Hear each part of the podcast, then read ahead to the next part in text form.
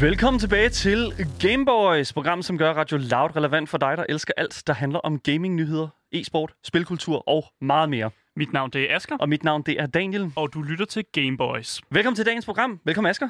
Ja, tak. Velkommen til mig. Lige præcis. I dag har vi et super fedt øh, program, for vi har nemlig øh, faktisk rigtig fint besøg igennem mm. faktisk hele øh, de næste 55 minutter. Øh, fordi vi har, nemlig, øh, har det nemlig med hver uge at invitere øh, en anden vært her fra Loud ind på programmet til at låne, øh, låne dem ligesom vores øh, racer gamerstole øh, med indbygget monster energi dispenser, og så ligesom lade dem rapple omkring de gaming-relaterede emner, som øh, vi føler fylder deres, eller de føler, Mm. der følger deres privatliv. Øh, I dag har vi Kevin Shakir fra programmet Touché på, og vi har altså hørt rygter om, at han er lidt af en rootin' tootin' cowboy. Og det kan jeg godt lide at høre. Vi har altså også et review i dag, hvor vi har været nødt til at tilkalde forstærkninger. Øh, vi skal nemlig kigge på det kæmpe spil, som er Path of Exile, og har fået hjælp fra Eskild Lykke, der vil agerer vores turguide i det her enorme spil. Ja, velkommen til programmet. Men inden vi kommer ind i alt det der, så er det jo mandag. Og mandag, Ja. hvad betyder det, Asger? Det betyder, at vi lige har haft weekend. Ja, yeah, Øh, rigtigt. Og, og nu bruger vi jo normalt vores weekend, fordi vi går faktisk til weekend allerede om torsdagen. Mm. Så vi har fredag, lørdag og søndag. Øh, og vi plejer altid at spille en masse spil i løbet af weekenden. Så vi har noget at snakke om nemlig i løbet, af, os, øh, i løbet af ugen. Ja. Øh, og jeg har fået lov at spille en hel masse brætspil. Ja. Øh, jeg ved, at du har været på kanotur. Så du har nok ikke gamet lige så meget, som jeg har. Ved du, det, Asger, det er virkelig, virkelig... øh, Altså, sådan, du undervurderer virkelig, hvor afhængig jeg er af, altså sådan, af gaming. Jeg havde et øh, CCTV øh, på min kano, Okay. øh, hægtet fast foran, og så tænkte jeg, at jeg ville tage min, øh, min Playstation med. Det er løgn jo. Ja. Okay.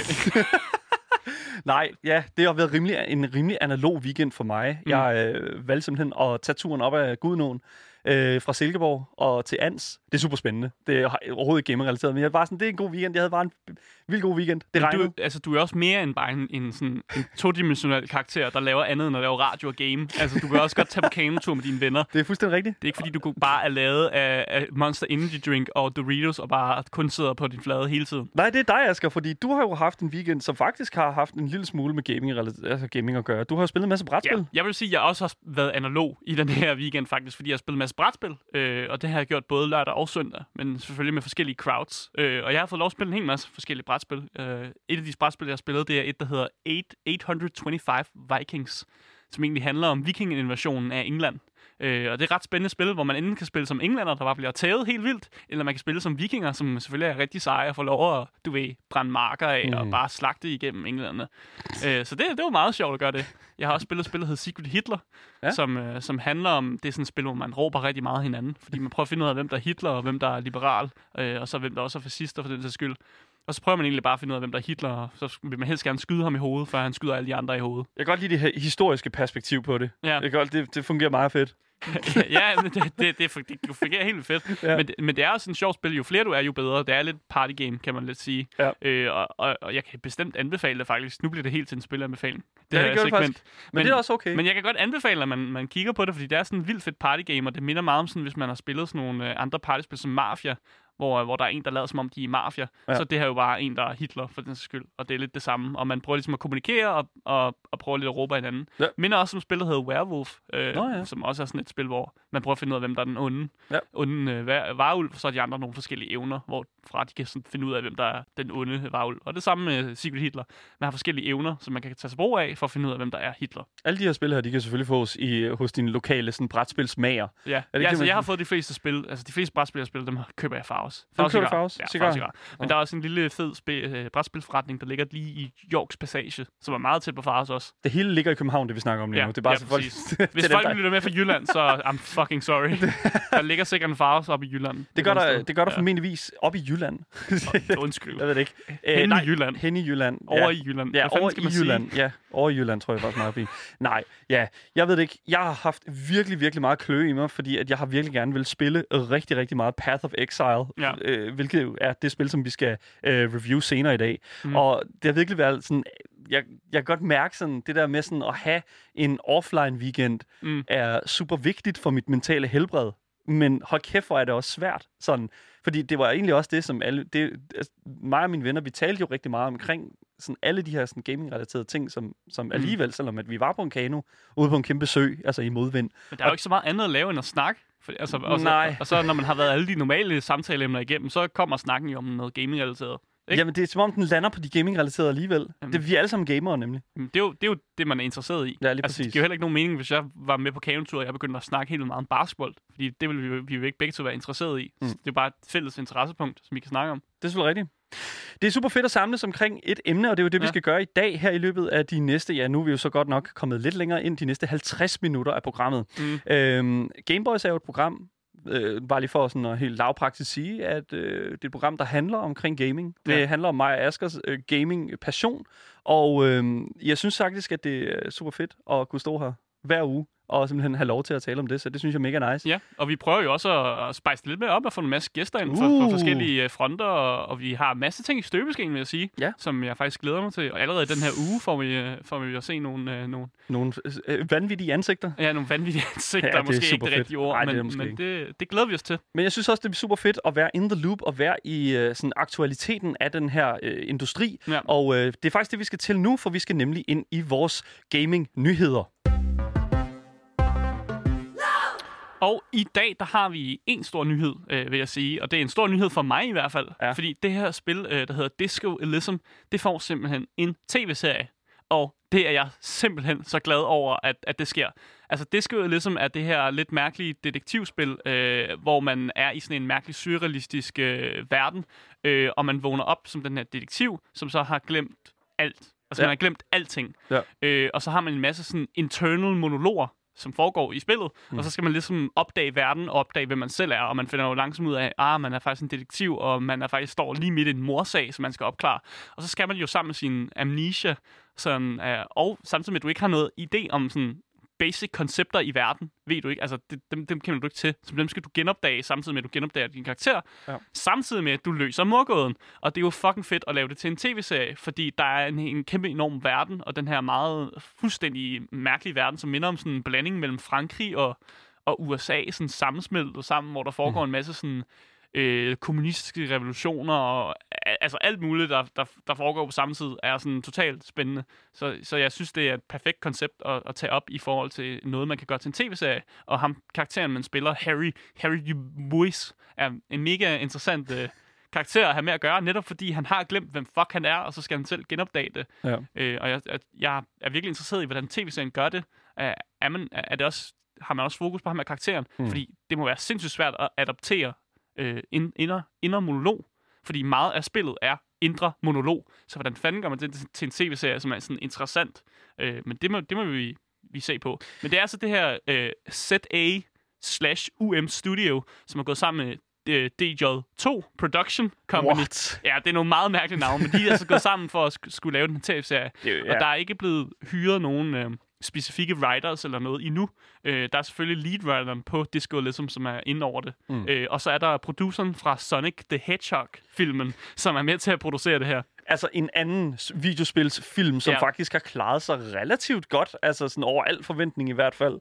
Altså, mm. Men, men hvis vi skal holde os sådan i videospilsserier, så mm. har vi også set serien på Netflix, øh, Witcher-serien, Ja. som jo reelt set fik en, altså en, en virkelig, virkelig god modtagelse, mm. øh, både af kritikere og selvfølgelig også af, af fansene af franchisen. Mm. Øh, der er selvfølgelig et par afstikker her og der, som, som ligesom ikke rammer, øh, hvor de skal, men det føler jeg sådan, altså selv Harry Potter, som er så, Harry, som er så øh, hvad kan man sige, vel- Universel, øh, universelt ja. vel modtaget, øh, kan alligevel holde fast i noget af den der sådan core, som, som, som der fungerer ved den, det univers, og det, det synes jeg, det fungerede ved Witcher, og det synes jeg også, øh, eller det håber jeg også, at det kommer til at, at, Mm. at gøre med øh, Disco Elysium. Ja, fordi jeg synes jo, det fede er jo, at det her spil er jo ikke et kæmpestort AAA-game. Det er det virkelig ikke. Det er et lille indie-studie, der har lavet det her virkelig unikke spil. Mm. Øh, og jeg føler, at det er øh, næsten sådan fascinerende, at et, et studie har sådan ligesom samlet op på det og set, her er der en rigtig god historie.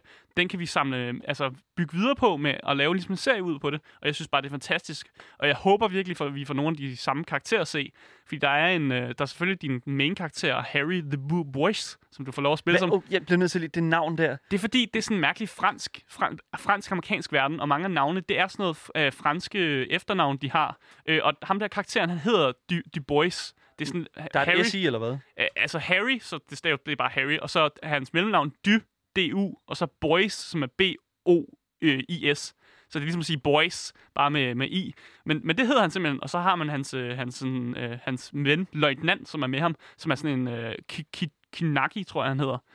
Ja, de har sjove navne, men det er en helt forfa- altså virkelig fantastisk verden, og en Ja. masse fa- fantastiske karakterer. Der er også de her punker, som bor i et telt, som simpelthen holder øh, sådan fucking fest hele tiden, hvor det bare er tramperfest, de holder ude i det her telt. Ja. Og det, hver gang man kommer ind, så, så sidder de bare og råber en masse ting. Det, Det er sådan- fantastisk. Det er sådan en ting, som altså, jeg tror, det kan være med til at skabe en hel masse sådan, og nostalgi også i fremtiden, fordi at når jeg tænker sådan videospilsfilm og Mm. sådan noget, så tænker jeg jo for eksempel på Tomb Raider-filmene med Ja. Angelina Jolie.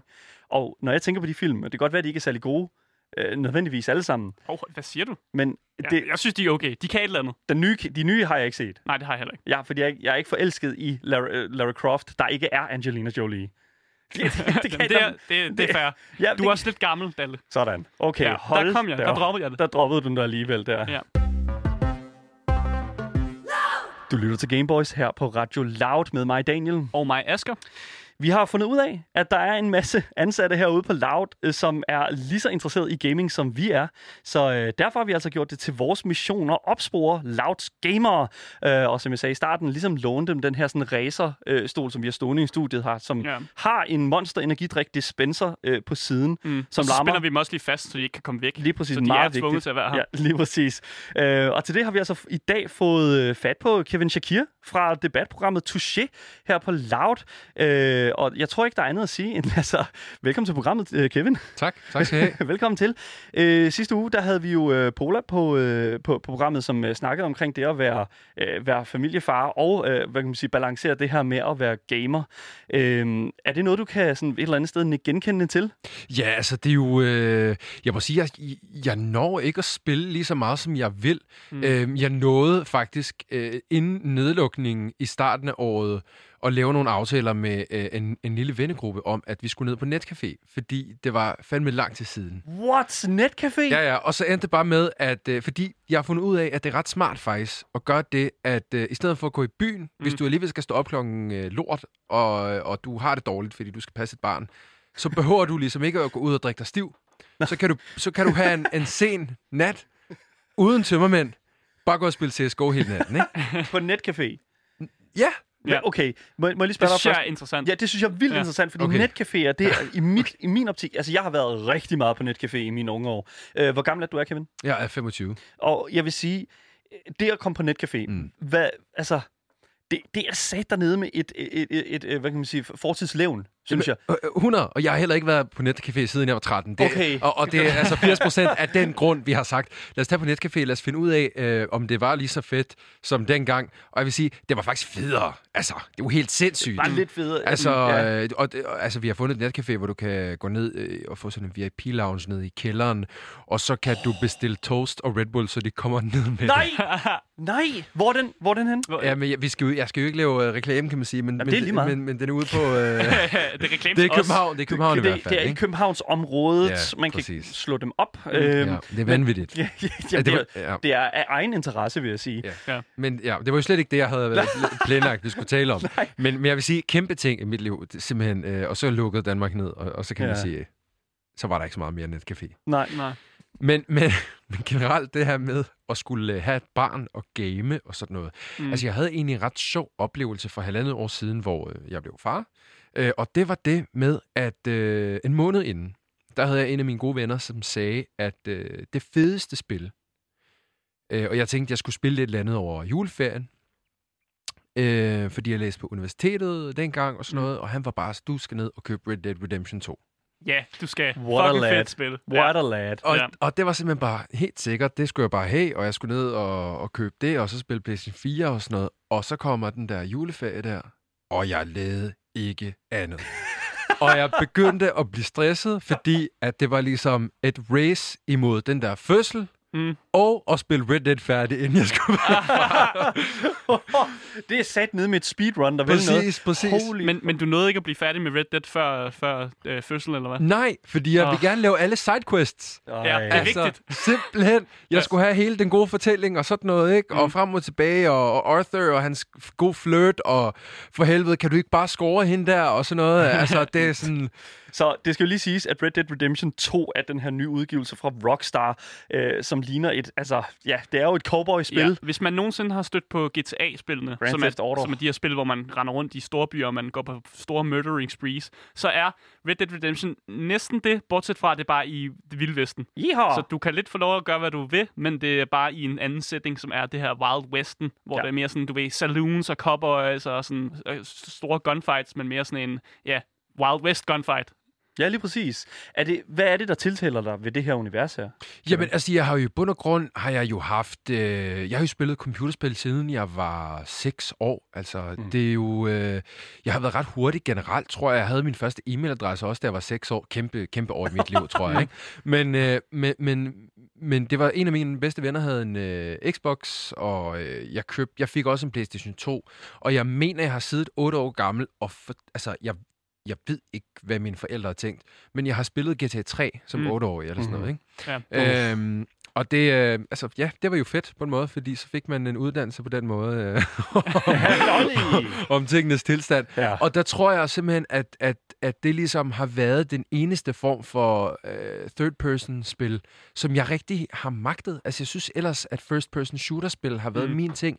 Det her med tredje person og sådan noget, generelt den verden har været sådan lidt irriterende for mig. Mm. Og så var der noget med øh, alligevel det der med at, at komme lidt ned i gear, fordi jeg har sådan set spillet ret meget Counter-Strike, ret meget Call of Duty og Battlefield og, og sådan FIFA, måske lidt mere sådan generic spil, kan man Mm. sige det i godsøjne. Ja.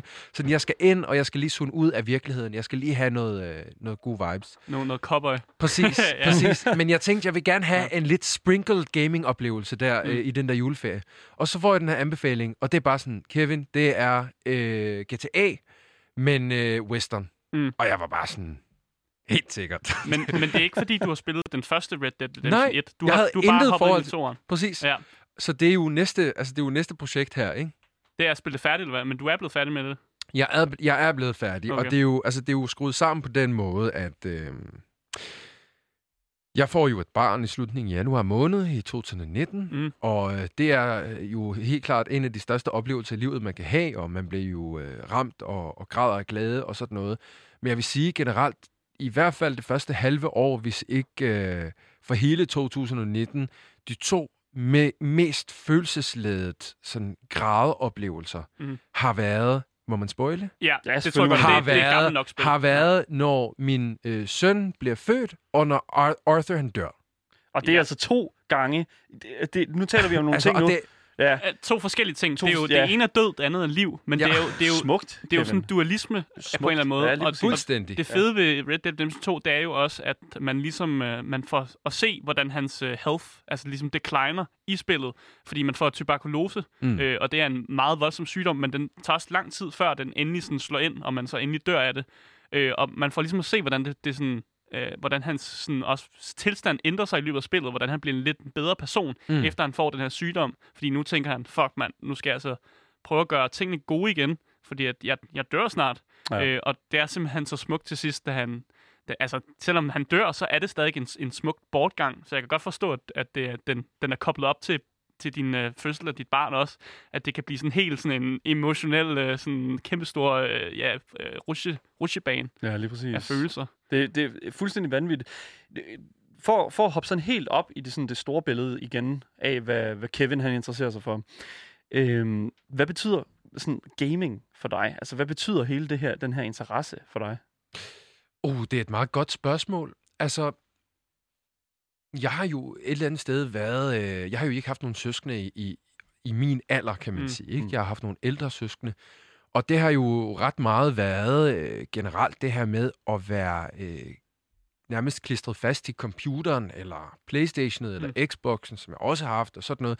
Altså, det har jo været mit go-to-sted. Mm. Jeg har jo mange venskaber i virkeligheden, som jeg har mødt øh, igennem spil på den ene eller anden måde. Altså fysiske venskaber Mm. også.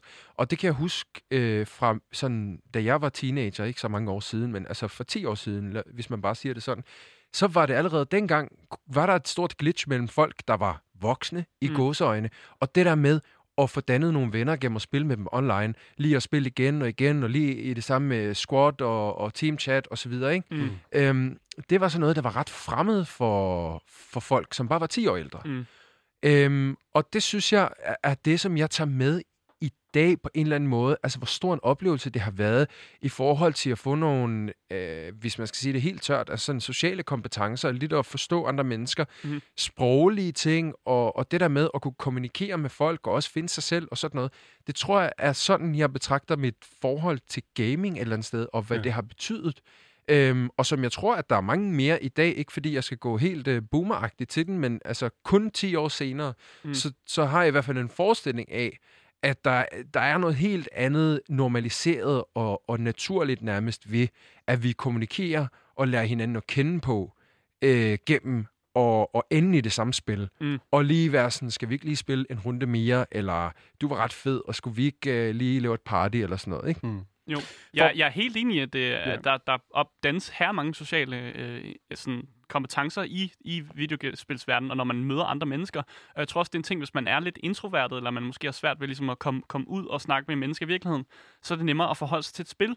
Fordi hvis man så har svært ved at, at snakke om et eller andet, så snakker man bare om, hvad der foregår i spillet. Så Mm. sidder man og spiller Counter-Strike, så siger man bare, jeg løber ned her, jeg tager det her våben, har du penge til noget andet og sådan noget. Så snakker man bare om spillet, og på den måde så kører det ind i, at man så snakker om flere øh, dagligdags ting, hvis man har lyst til at snakke om det. Så jeg er helt enig om, at det kan danne et grundlag for, at man får venskaber. Mm. Men jeg synes også, at det, at det giver sådan en anden platform, end, end vi ser normalt i forhold til sådan sociale medier. Fordi at, at på, i, på, normalt på, på sociale medier, Facebook og sådan noget, altså sådan, jo, du har et ansigt, og jo, du har også en stemme igennem Messenger, og sådan, altså hele, hele sådan samsurierne der fungerer rigtig fint. Men det, som jeg synes, videospil gør så meget bedre, det er jo, at det i tit og ofte er i samarbejdets øje med. Eller for den sags skyld også sådan taktisk mod hinanden på den måde Mm. det er en helt anden måde at, at netop danne de der sådan komplekse øh, sociale relationer, som, som, som du normalt vil få også ude i virkeligheden. Altså der synes jeg personligt, at for mig i hvert fald, i forhold til World of Warcraft og den slags, Mm. mm. altså der har det virkelig øh, været med til at, at, at tillade mig at, at være meget mere sådan udtryksfuld, øh, fordi at der netop, at, fordi det netop ikke var fysisk. Jeg synes, det er super fedt, at, at, at videospil tillader den der dybde der. Bortset fra, at altså, ja, man står ikke og kigger på hinanden nødvendigvis. nej, nej, fuldstændig. Og det er jo også, altså på den ene side, det der med, at du er inde, fordi at du handler på en eller anden måde. Mm. Mm. Sammenlignet med sociale medier, som der bliver sagt, altså hvor man måske, hvis man, hvis man nu går ind aktivt på Instagram og siger, nu skal jeg udvide min, min, min venskabsskare, eller hvad det nu kan være, så skal man aktivt adde folk og begynde at skrive. Ja. Altså hvis du spiller, så er det jo fordi, at du har gang i en eller anden aktivitet, Mm. og så er det ud fra den, man taler, ikke? Mm. Og man kan sige, ja. og så er der hele det anonyme aspekt også, som jo er grineren, og det skaber jo, det gør jo muligt for dig et eller andet sted, hvis man for eksempel er introvert, eller bare synes, at det er rart, så giver det et andet udgangspunkt for en mm. samtale, fordi du har ikke ansigt på, du har ikke navn på og sådan noget. Altså jeg, jeg havde... Øh, da jeg, da jeg lavede min, øh, mit gamertag på, øh, Mit hvad er gamle- dit gamertab? Uh, Jamen, jeg, jeg vil vide på, mit, Ja. ga- på mit gamle Xbox. Øh, og, og, altså, vi har... Oh, hvornår? Hvor, hvornår here fanden? Tid, go. tidlige, tidlige teenage, teenageår, ikke? Og jeg skal lige lave mit gamertag, og jeg får læst øh, nogle af de der terms and conditions, som Uff. om, at, øh, som om, at øh, øh, hvis jeg skal få lov til det, så skal mine forældre også have lavet et gamertag, og så godkende mit. Det var sådan, jeg læste. Sådan var det overhovedet ikke. Og, I skal, og, og så forstår I, hvorfor. Okay. Ikke? De skal have lavet en bruger, og det er sådan, jeg tænker. Og jeg er sådan der helt sikkert. Jeg laver en fake bruger, udgiver det for at være min mor. og så laver jeg en bruger efterfølgende, som så er mig. Øh, og så tænker jeg, øh, og hvad skal min mors øh, konto, der aldrig nogensinde kommer til at bruges til noget, at hedde? Jamen selvfølgelig cool underscore mom øh, 007. Og så bekræfter jeg, Og hvad så? Så hedder du nu... og så hedder jeg cool underscore mom 007, ikke? Yeah!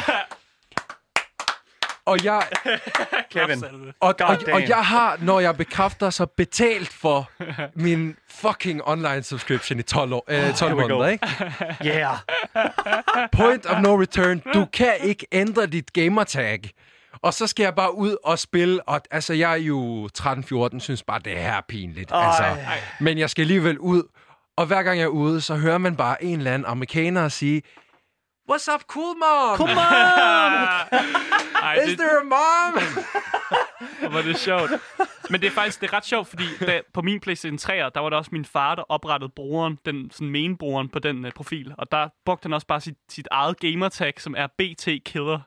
Så, så jeg har også heddet BT Kæder, fordi han hedder Brian Tommy Hansen. Sindssygt. Så det var, så det var hans, hans Who's gamertag. BT? så for at få hele din fars navn også lidt. Ja, så dumt. Og det er skide godt. Ved du hvad, øhm, Kevin, vi spørger alle vores, øh, vores øh, gæster, for vi er ved at løbe tør for tid her. Øh, vi spørger alle vi, øh, vores loud-gæster her om, om det her spørgsmål her. Hvilket spil har taget din gamer om? Altså, hvor er simpelthen, hvor ligger din gamer om? Altså det første oh. spil, du spillede. Ja, nogensinde. det- Ja. Bare lige for at forklare det. Ja, men det er et godt spørgsmål. Åh, øh, åh, jeg ved, hvad det er. Oh, here we go. Øh, åh, men det har været... Altså, vi har haft en gammel skrællet øh, Windows... Øh, er det 98 øh, stående, mm, eller ja. 97, 98? Begge, begge er valid. Okay, det, ej, det er 98, Ja. øh, og den har været sådan en grå, kæmpe maskine. Mm. Øhm, og der har været to... Øh, ej, men der har været et. Og det har været... Åh, hvad fanden hedder det? Max Payne? Oh, okay. Ja, altså sådan ja, Max virkelig... Payne. Ja, Er det, jeg ved ikke, Ja. om det er Max Payne 2 eller sådan noget, men det, vi snakker Mm. mm. virkelig Ja. rustent, Mm. mm. gammelt, oldgammelt spil. Og jeg synes, det var så nøjeren. Jeg var fire år gammel og var nede i en metro og skulle skyde et eller andet. Og igen, ja. mm. jeg ved ikke, hvorfor jeg har fået lov til det. Kæmpe oplevelse. Og hvor jeg tænkte, jeg bliver nødt til at spille mere. Og så, Ja. Mm. the rest is history, ikke? ja, lige præcis. Føler du dig tilfreds, øh, tilfredsstillet af det spil? Jamen, altså, jeg har det sådan lidt nu, hvor I spørger mig, jeg ikke har tænkt over det i, ra- i lang tid, så bliver jeg sgu lidt nødt til på en eller anden måde at finde det igen og spille det. Der findes jo gode Mac, øh, udgiv, altså videregivelser af Max Payne-franchiset, som, som Fuldstændig. man kan Kevin- anbefale. Kevin ja. går tilbage. Fedt. Kevin, ved du hvad, tusind tak, fordi du var med på programmet her, og tusind tak, fordi at du øh, lige kunne komme og, øh, hvad kan man sige, give os øh, dit, øh, sådan, hvad kan man sige, din side af det her med at være far og være gamer. Selv tak. Ja, du lytter jo til Gameboys her på Radio Loud med mig, Daniel. Og mig, Asker. Det er jo et program, som handler om alt gaming-relateret, alt spilnyhedsrelateret, alt, Mm. hvad vi kan finde ud af og synes er interessant. Alt mellem himmel og jord, som har noget med spil at gøre. Lige er, det ikke bare, er det ikke bare sådan der? Lige præcis. Og hver uge, så har mig og Asger altså et spil i anmeldelse. Og øh, i den her uge, der tager vi altså inspiration fra sidste uges spilanbefalinger. Øh, for vi skal nemlig t- øh, kigge nærmere på en titel, som for mange allerede faktisk er et, en sådan afskrevet øh, titel, øh, som folk har sådan Mm. med, dømt til at ikke sådan at være værd deres tid. Øh, og ja, når jeg så giver navnet her nu, så tror jeg faktisk ikke, det kommer bag på nogen, for vi skal nemlig snakke om Path of Exile.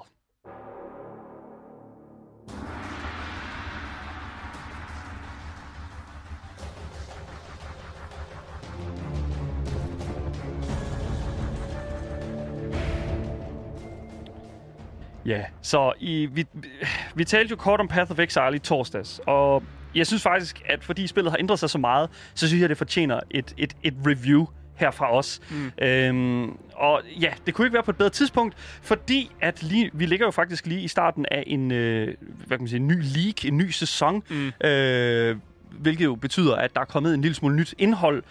Men med Path of Exile, der er det jo ikke sådan... Der er det ikke, så, der, der er det ikke øh, sådan helt vildt øh, Man simpelt. får, man får ikke et nyt skin, Nej, som måske bare er noget, man kan se i andre updates til andre spil, eller en ny hero, eller sådan. Man får lidt mere end det. Ja, lige præcis. Øhm, men jeg er altså godt og vel kun 20 timer inde i spillet. Øh, så jeg har altså ikke den bedste idé om, hvad der er, der foregår, når du rammer sådan slutningen af hele den her leveling-proces, og så alt, der kommer derefter. Øh, så vi har endnu en gang hentet hjælp ind i form af vores gode ven og elite gamer, Eskil Lykke. Velkommen til programmet, Eskil. Mange tak. Så øhm, vi har jo et, vi har et review her, som jeg har været... Jeg har, jeg har virkelig, virkelig, virkelig, virkelig vil lave det her review i lang tid. Men når det kommer til sådan et spil, som for eksempel Path of Exile, de her sådan evighedsspil her, så Mm. føler jeg, at, at der er et punkt, hvor at jeg aldrig kan være så klog, som jeg gerne vil være. Mm. Men Eskil, du har jo, sunk, du har jo sunket øh, lidt flere timer i det her spil her, end jeg har. Hvad vil du sådan skyde på? Du, hvor, hvor ligger du sådan nogenlunde? Øh, jeg tror, at i alt har jeg nok lidt over 200 timer, så jeg er stadig begynder inden Rookie af, numbers. af, hvad der ellers er derinde. Men jeg tror, at i den her league har jeg nok 60 timer. Eller sådan. 60 timer. Mm. Mm. Og igen, League er jo det her, sådan, hvad kan man sige, hvor der kommer ja, en sæson, ja, en ny udgivelse, en, ny, nyt indhold hedder det jo så. Øhm, og sådan som det fungerer med de her seasons her, øh, det kommer vi også ind på lidt senere, men det er, at øh, der kommer en lille smule nyt indhold til en ny leveling-proces. Det skal vi nok forklare lidt nærmere om, fordi det er en lille smule øh, besværligt. Mm. Udvikleren er Grinding Gear Games, og øh, selve genren er et free-to-play hack-and-slash RPG, øhm, med stort øh, emphasis eller stå og sådan u- understrege mm. på free-to-play, fordi jeg vil faktisk sige, at øh, Gears of, øh, eller ikke Holds of War, ikke Gears of War, øh, Path of Exile nok er et af de sådan, bedste free-to-play platformer, mm. jeg nogensinde har været vidne til. Kunne man ikke også godt kalde den en, et Diablo-like spil? Fordi det minder jo meget om Diablo. Øh, men jeg ved ikke, om det, om det er en, en genre-definition af som sådan. Øh, jeg, tr- jeg har ikke hørt folk bruge Diablo-like. Altså, det bliver tit sammenlignet med Diablo, men Mm. jeg har mere hørt sådan action-RPG eller hack and slash Ja. er de mest anvendte. Men jeg vil faktisk godt godtage Diablo-like, fordi altså, på samme måde som vi siger Soul-like, for eksempel, ikke? Mm. Altså, eller for eksempel roguelike. Mm. Altså, der, der er nogle, der er nogle virkelig nogle ting, som er genbrugt fra en virkelig, virkelig kendt, kendt spilserie her. Mm. Så jeg føler virkelig, at det er okay at sige Diablo-like, men det er bare nemmere, synes jeg, et eller andet sted at sige action RPG, hack and slash, fordi at det er mere sådan forklarende omkring, hvad jeg føler, at Path of Exile prøver at, ligesom, at bringe frem. Mm. Ja. Fordi, de, fordi at på mange måder, så synes jeg faktisk, at Path of Exile gør, altså, øh, altså vinder over Diablo på mange punkter. Mm, Altså, sådan rent- det er et meget kontroversielt opinion, er det ikke? Du vil blive overrasket over, at det faktisk ikke er så kontroversielt okay. igen, Asger. Sorry, fordi sorry. at øh, selvom at spillet fungerer på mange måder, ligesom Diablo, eller det her øh, sådan lidt mere cartoony Torchlight-spil, mm. øh, så, er det, altså, så føler jeg sådan lidt, at, at altså, sådan rent handlingsmæssigt, at jo, så fungerer det på samme måde som Diablo. Du er en karakter, som du skal øh, levele op og have, få nogle magier, og så skal du dræbe 420 monstre. Øh, og, 420. Så, ja, og så ellers bare spamme dine magier, bonk så hurtigt du kan, øh, og så finde det rigtige gear og de rigtige abilities, så du kan slå monstre ihjel endnu hurtigere. Mm. Øhm, og det, det, det, det er jo det, der er sådan er essensen af gameplayet. Vil du ikke sige det, Eskil? Jo, det tror jeg for mange, det er i hvert fald. Altså, der er selvfølgelig også øh, i kraft af det lettere komplekse skillsystem, også øh, en stor del af det, som jeg tror også, der er mange, der finder en masse glæde i. Men øh, Ja, fordi for der, er jo, der er jo det her sådan... Hvis vi bare lige hurtigt går ind i det sådan rent sådan... Nej, vi gemmer det til gameplayet, fordi det er en meget større snak omkring mm. Det her skill tree her. Ja. Ja. Lad os øh, prøve at hoppe ind i øh, det segment, som øh, jeg har døbt her Overall Tanker. Så overall tanker er jo sådan, bare sådan de overfladiske tanker omkring det her spil her. Eskil, hvor, hvor ligger du sådan i sådan, sådan hvad er sådan den, den eftersmag, man har i munden, når man har siddet og spillet øh, Path of Exile i godt og vel 10 timer? jeg tror, for mig, som spillede Diablo 2 tilbage, da jeg var yngre, sammen med min bror, så øh, har jeg sådan følelsen af, at det her, det er, hvad Diablo 3 burde have været. Mm. Det er fuldstændig enig, fordi... det er god måde at beskrive det på. Fuldstændig. Ja. Altså, det er fuldstændig korrekt. Altså, jeg har skrevet her i mine noter her, at jeg sådan, synes, at Diablo 3,5. Fordi det, altså, det, er, det er sådan et... Når man, altså, det, ja. Fordi det er virkelig bare... Altså, nu gik Diablo 3 faktisk øh, øh, hen og blev sådan okay i slutningen af det hele. Mm. Men det var bare så lang tid om at gøre det. Og det er sjovt, fordi at det var Path of Exile også. Jeg, jeg, jeg kunne godt tænke mig at sådan... Jeg, jeg, jeg, har, jeg har tit lavet mig de der tanker omkring det her sådan, format her, om hvorvidt det egentlig er sådan, svært at gøre innovativt, og svært at gøre godt. Fordi at, at hvis du har et, mm. Et, et, et... For det første, det her skill tree her, jeg tror heller ikke, at det har hjulpet dem særlig meget i starten, fordi det er så komplekst, som det er. Men altså, der er bare sådan en, en, der er sådan en idé om, at det her, øh, om at Path of Exile ligesom var det, som Diablo 3 kunne have været i starten. Mm. Men så blev Diablo 3 til Diablo 3, og så Path of Exile gik sin egen vej og sådan noget. Øhm, men jeg er helt enig. Altså, det er simpelthen en... en, en det er, der er noget utroligt øh, fedt ved, at det har ændret sig så meget, synes jeg. Øhm, fordi jeg spillede det jo tilbage i 2015, tror jeg, vi snakkede, jeg spillede det. Mm. Og der gav jeg det sådan en, en relativt sådan, altså sådan en mental note om, at okay, det her, det, altså, det ligner bare Diablo. Det, der er ikke meget mere at hente her. Altså, det er bare sådan, det er. Men, men efter at, at du ligesom, Eskild, promptede mig til, prøv lige igen, og så gav, gav mig ligesom til at, at sætte sætte mig ind i det igen. Og det var som om, at der var en klap, der gik op for mig. Altså sådan, det var som om, at det, sådan, det, det, det var som om, at det bare gav mening for mig lige pludselig. Sådan, wow, det her det er jo faktisk sindssygt innovativt. Men nu er der altså også lige gået fem år siden, at Ja. det kom ud. Men er det ligesom sådan en Eller- øh, næsten No Man's Sky-agtigt spil, hvor når spillet kommer ud, så er det ikke så forfærdeligt godt, og så bliver det bedre? Ja, lige præcis. Bortset fra, at No Man's Sky aldrig rigtig set er Nej. blevet bedre. Men ja, så, Jeg tror, det er blevet adequate nu. lige præcis. Men i forhold til, hvis vi bare skal kigge på øh, sådan øh, de næste to punkter her, øh, visuel og lyd, så kunne jeg faktisk godt lige tænke mig at høre om øh, din mening der også, Eskild. Ja. Vi, lad os starte med det visuelle. Øh, visuelt, så øh, tror jeg også, at det er en af grundene til, at mange ser det som den sande Diablo 3, fordi det har den her mm, lidt mørke, gotiske stil med, at der er en masse uhyre, og det har sådan den lidt kantede animation, som også lidt passer tilbage til, men samtidig så har den også en hel masse sjæl. Altså, der er mange, der siger, at det, at det visuelt set ser lidt outdated ud i forhold til tiden, spillet er lavet i. Er, er det rigtigt, eller hvad siger du til dem, der siger det? Mm. Jeg synes, at det, jeg ved ikke, om jeg synes, det er outdated. Jeg tror bare, at de har en meget bestemt stil, som også altså, hænger meget tæt sammen med Diablo 2. Så derfor så er det, den, det er en, en HD Diablo 2, så på den måde så er det en, en outdated stil måske, men det er også en stil, der passer enormt godt til genren, i mine øjne. Jeg synes, der er nogle, der er nogle ting ved... Altså, jeg, jeg kan sagtens se den pointe der, men det blev jo... Altså, jeg, der er jo ikke så meget, der ændrede sig i forhold til det visuelle, som sådan, i, siden det kom ud tilbage i 2013. Ja.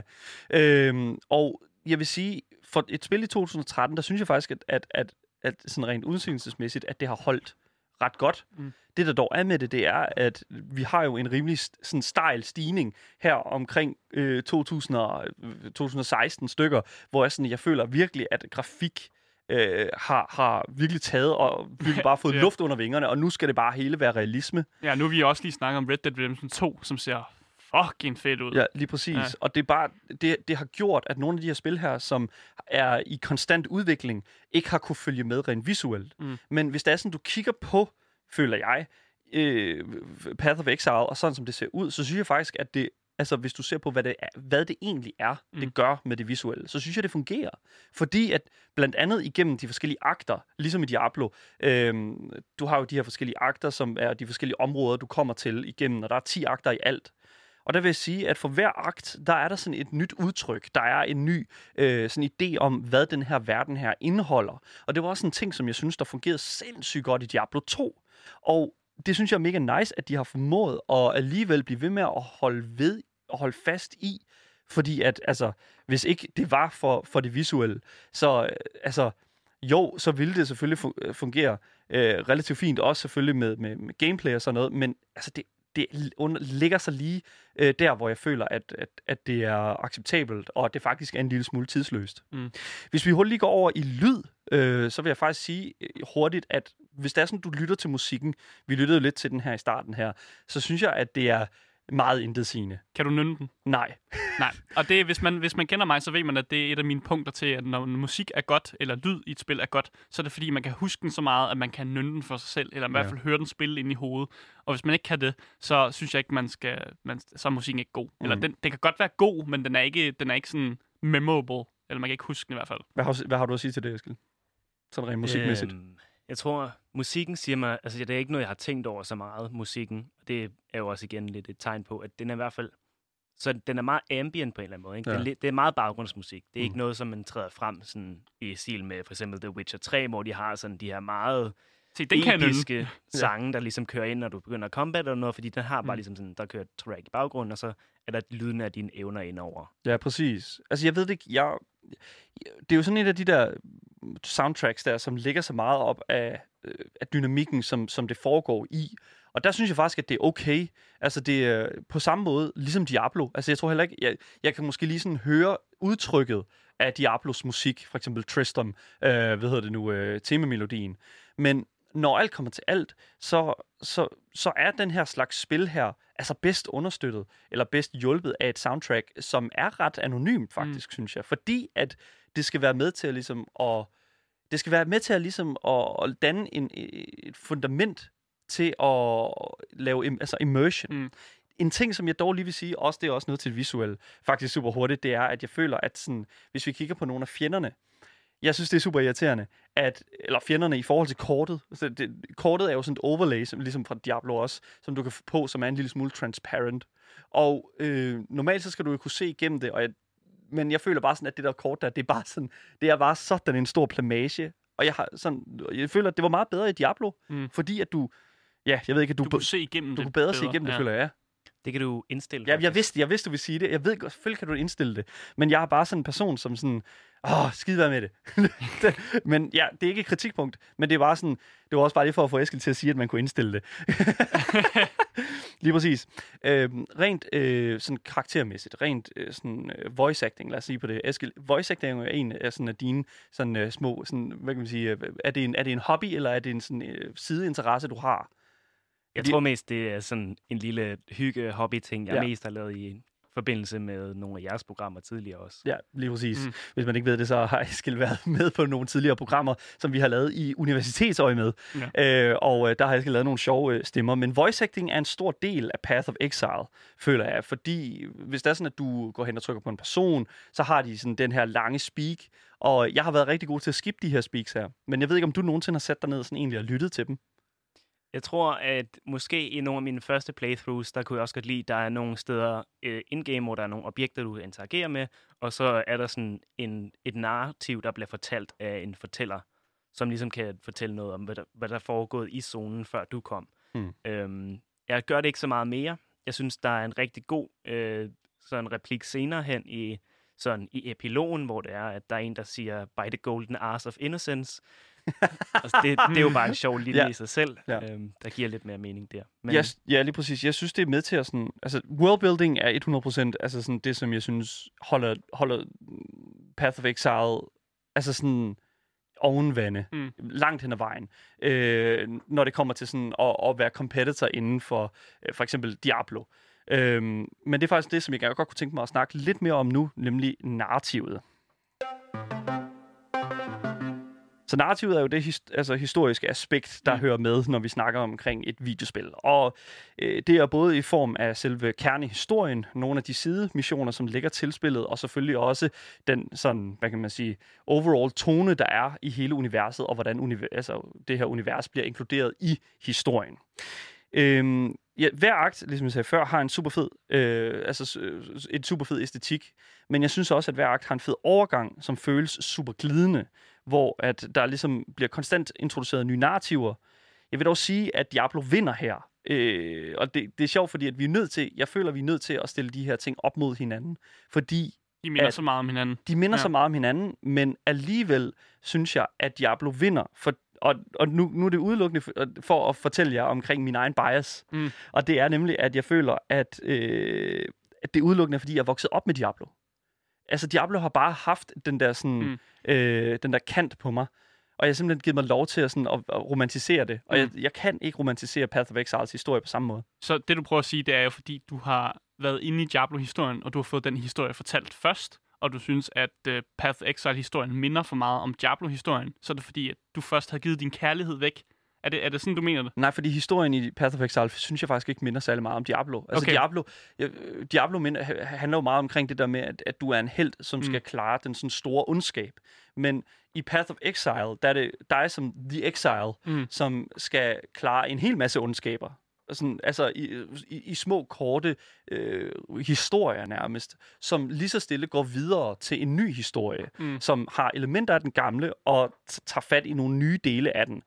Og det synes jeg fungerer vanvittigt godt. Eskild, historiemæssigt, altså, du er jo som en person, der har spillet igennem hele, hvad kan man sige, de 10 akter. Altså, synes du, at det er en sammenhængende historie?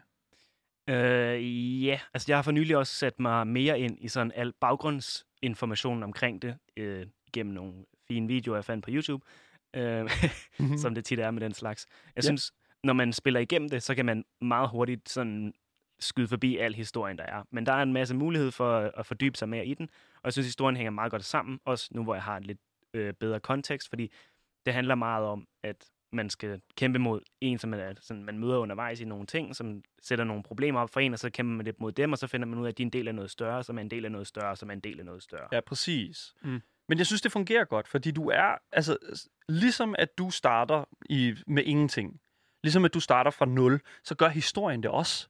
Og jeg synes, det fungerer sindssygt godt, at du lige så stille bliver mere og mere kompetent i, i hvem din karakter er, og hvad din karakter kan gøre, Mm. og hvad for nogle redskaber og værktøjer den har, øh, til at ligesom at kunne facilitere nogle af de øh, needs, altså som historien øh, ligesom præsenterer igennem sådan, de, ja, de forskellige sådan, øh, prompts. Jeg synes, at det er helt vildt fedt, at at, at, at der er sådan et... Altså, vi har jo med et sådan... Øh, et narrativ, som er meget sådan, du er the, the, altså sådan... The Chosen One, eller hvad? Ikke rigtigt. Du er mere ham, som øh, kommer lidt for meget i vejen. Ja. Lidt for mange gange. lige præcis. Man bliver aldrig en held i Mm. Path of Exile. Nej, Mm. mm. fordi at du er jo den der exile der, ikke? Altså, du er jo en... Anti-helt måske? Du er en wash-up, vil Ja. jeg sige. Altså, sådan, du er jo sådan, du kommer fra intet og bruger det til din fordel. Mm. Mm. Og det, kan- det kan man godt mærke i de sådan, øh, senere acts. Øh, men, men selve konklusionen på det hele, den har jeg ikke set. Og jeg kan ikke forestille mig, hvad altså sådan wrap-up kommer til at være. Kan du lufte lidt for det, Eskild?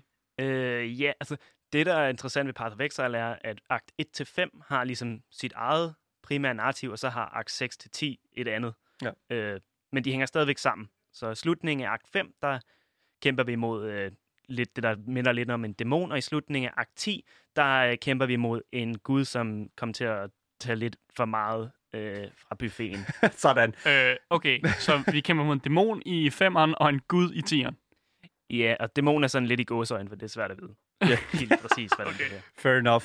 Til, til, ja, vi, ja, vi konkluderer selvfølgelig lige efter, øh, vi har snakket om gameplayet, fordi det er nemlig det, som vi skal ind på nu. Eskil, det er jo nærmest været umuligt at snakke omkring det her spil, uden at sådan, gå ind og rive små stykker af gameplay ud af det. Lad os, okay, lad os bare starte med, med, med, med det, som jeg synes er nok det, der gør øh, Path of Exile til altså den klare, sådan, innovative titel, som den er. Nemlig den måde, som du øh, øh, hvad kan man sige, tilkøber dig, eller får de her abilities. Så du skal jo i starten vælge øh, en karaktertype, øh, og det kan enten være en burpil, troldmand, kriger, eller noget lignende, den slags. Det er meget åbent i starten, faktisk ligesom Dark Souls, hvor der er sådan, at hele verden bare står foran dig. Øhm, og øh, det, der så, det, jeg så føler, der gør, at øh, det brillerer her, det er altså igennem det, det her spell gem system hvor at du, ligesom i World of Warcraft, kan finde de her krystaller igennem dit playthrough, og så kan du så øh, putte det på dit gear. Men så i stedet for, at du får den her lamme passive effekt, så indeholder hver krystal øh, ligesom en ability, såsom for eksempel sådan Arrow Storm, øh, der får pil til at falde ned fra himlen, eller Arrow Ballista, som laver sådan en turret, som, øh, øh, som ligesom skyder fjender for dig. Øhm, ja, det, det synes jeg er virkelig, virkelig fedt, øhm, fordi at du ligesom kan tage de her øh, gems her, og så putte dem ind i dit, øh, ind i dit øh, armor. Mm. Øhm, og der er alle de her forskellige farver. For helvede, mand, det er så svært at, at få det hele med her. Men altså, der er de her forskellige farver øh, af gems, som passer sammen med de forskellige farver af sockets, hedder det. Som er de, sådan, hvad kan man sige, øh, øh, som er de sådan, poser, eller sådan små, sådan, øh, Der er nogle huller i dit udstyr. Ja, der er huller i udstyret, hvor det lige passer til. øhm, og det giver så de abilities her. Mm. Øh, men det, der er mega fedt ved det, det er, at du kan gøre det endnu vildere. Fordi du kan nemlig kombinere nogle af de her forskellige ting. Øh, noget gear gør nemlig muligt at sammensætte flere abilities, så de komplementerer hinanden. Som for eksempel, hvis du har for eksempel volley, og så har du fire arrow, så har du lige pludselig en volley af fire arrows. Og det synes jeg er mega nice. Mm. Det er vidderligt, altså sådan, det er sådan frihed på den fede måde, når det kommer til game mechanics. Øhm, men Eskild, du, du forstår jo det her system her på et, altså på et helt andet niveau, føler jeg, fordi at der, er jo, der, er jo et, der er jo et helt andet element i det, øh, føler jeg. Fordi det er jo nemlig, øh, det kan jo kobles sammen med sådan noget som for eksempel øh, skilltreet, øh, og så er der selvfølgelig også alle de her forskellige seasons, som kommer ud med en hel masse nyt, som tilføjer det til, til dine abilities her. Hvad, hvad, hvad synes du om gameplayet i Path of Exile? Jeg synes, det er meget interessant. Øhm, lige for skill gemsene, der er det jo sådan, at der er to typer. Der er active skill gems, som giver dig en evne, som Fire Arrow, og så er der support skill gems, som så giver en eller anden bonuseffekt. Så det kunne være, at du skyder fire pile i stedet for at skyde en, eller at din pile skyder igennem fire folk i stedet for en. Ja, Mm.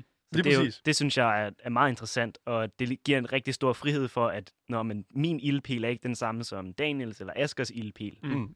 Det kan jeg selv vælge. Ja, lige præcis. Fordi at, øh, altså, der er jo de her forskellige mm, characters. Altså sådan, jeg valgte en med burpil til at starte med, øh, men du kan jo branch ud igennem det her skill tree her. Det eneste, der sådan er set er dikteret for dig, det er, hvor du starter på det her skill tree.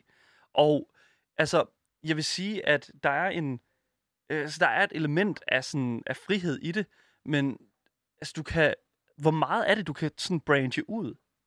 Altså Øh. fra det her skill tree her. Ja, altså når du vælger din klasse, så vælger du, hvor du starter hen, men du vælger også Ascendancies, som er noget, der kommer senere, som er sådan en underklasse på en måde, som har nogle ekstra stærke effekter, som tit hænger sammen med noget. For eksempel din bueskytte har nogen, som hænger rigtig godt sammen med at skyde med bue og pil. Mm. Så på den måde, så har klasserne stadigvæk noget mere, skulle jeg have sagt senere hen også.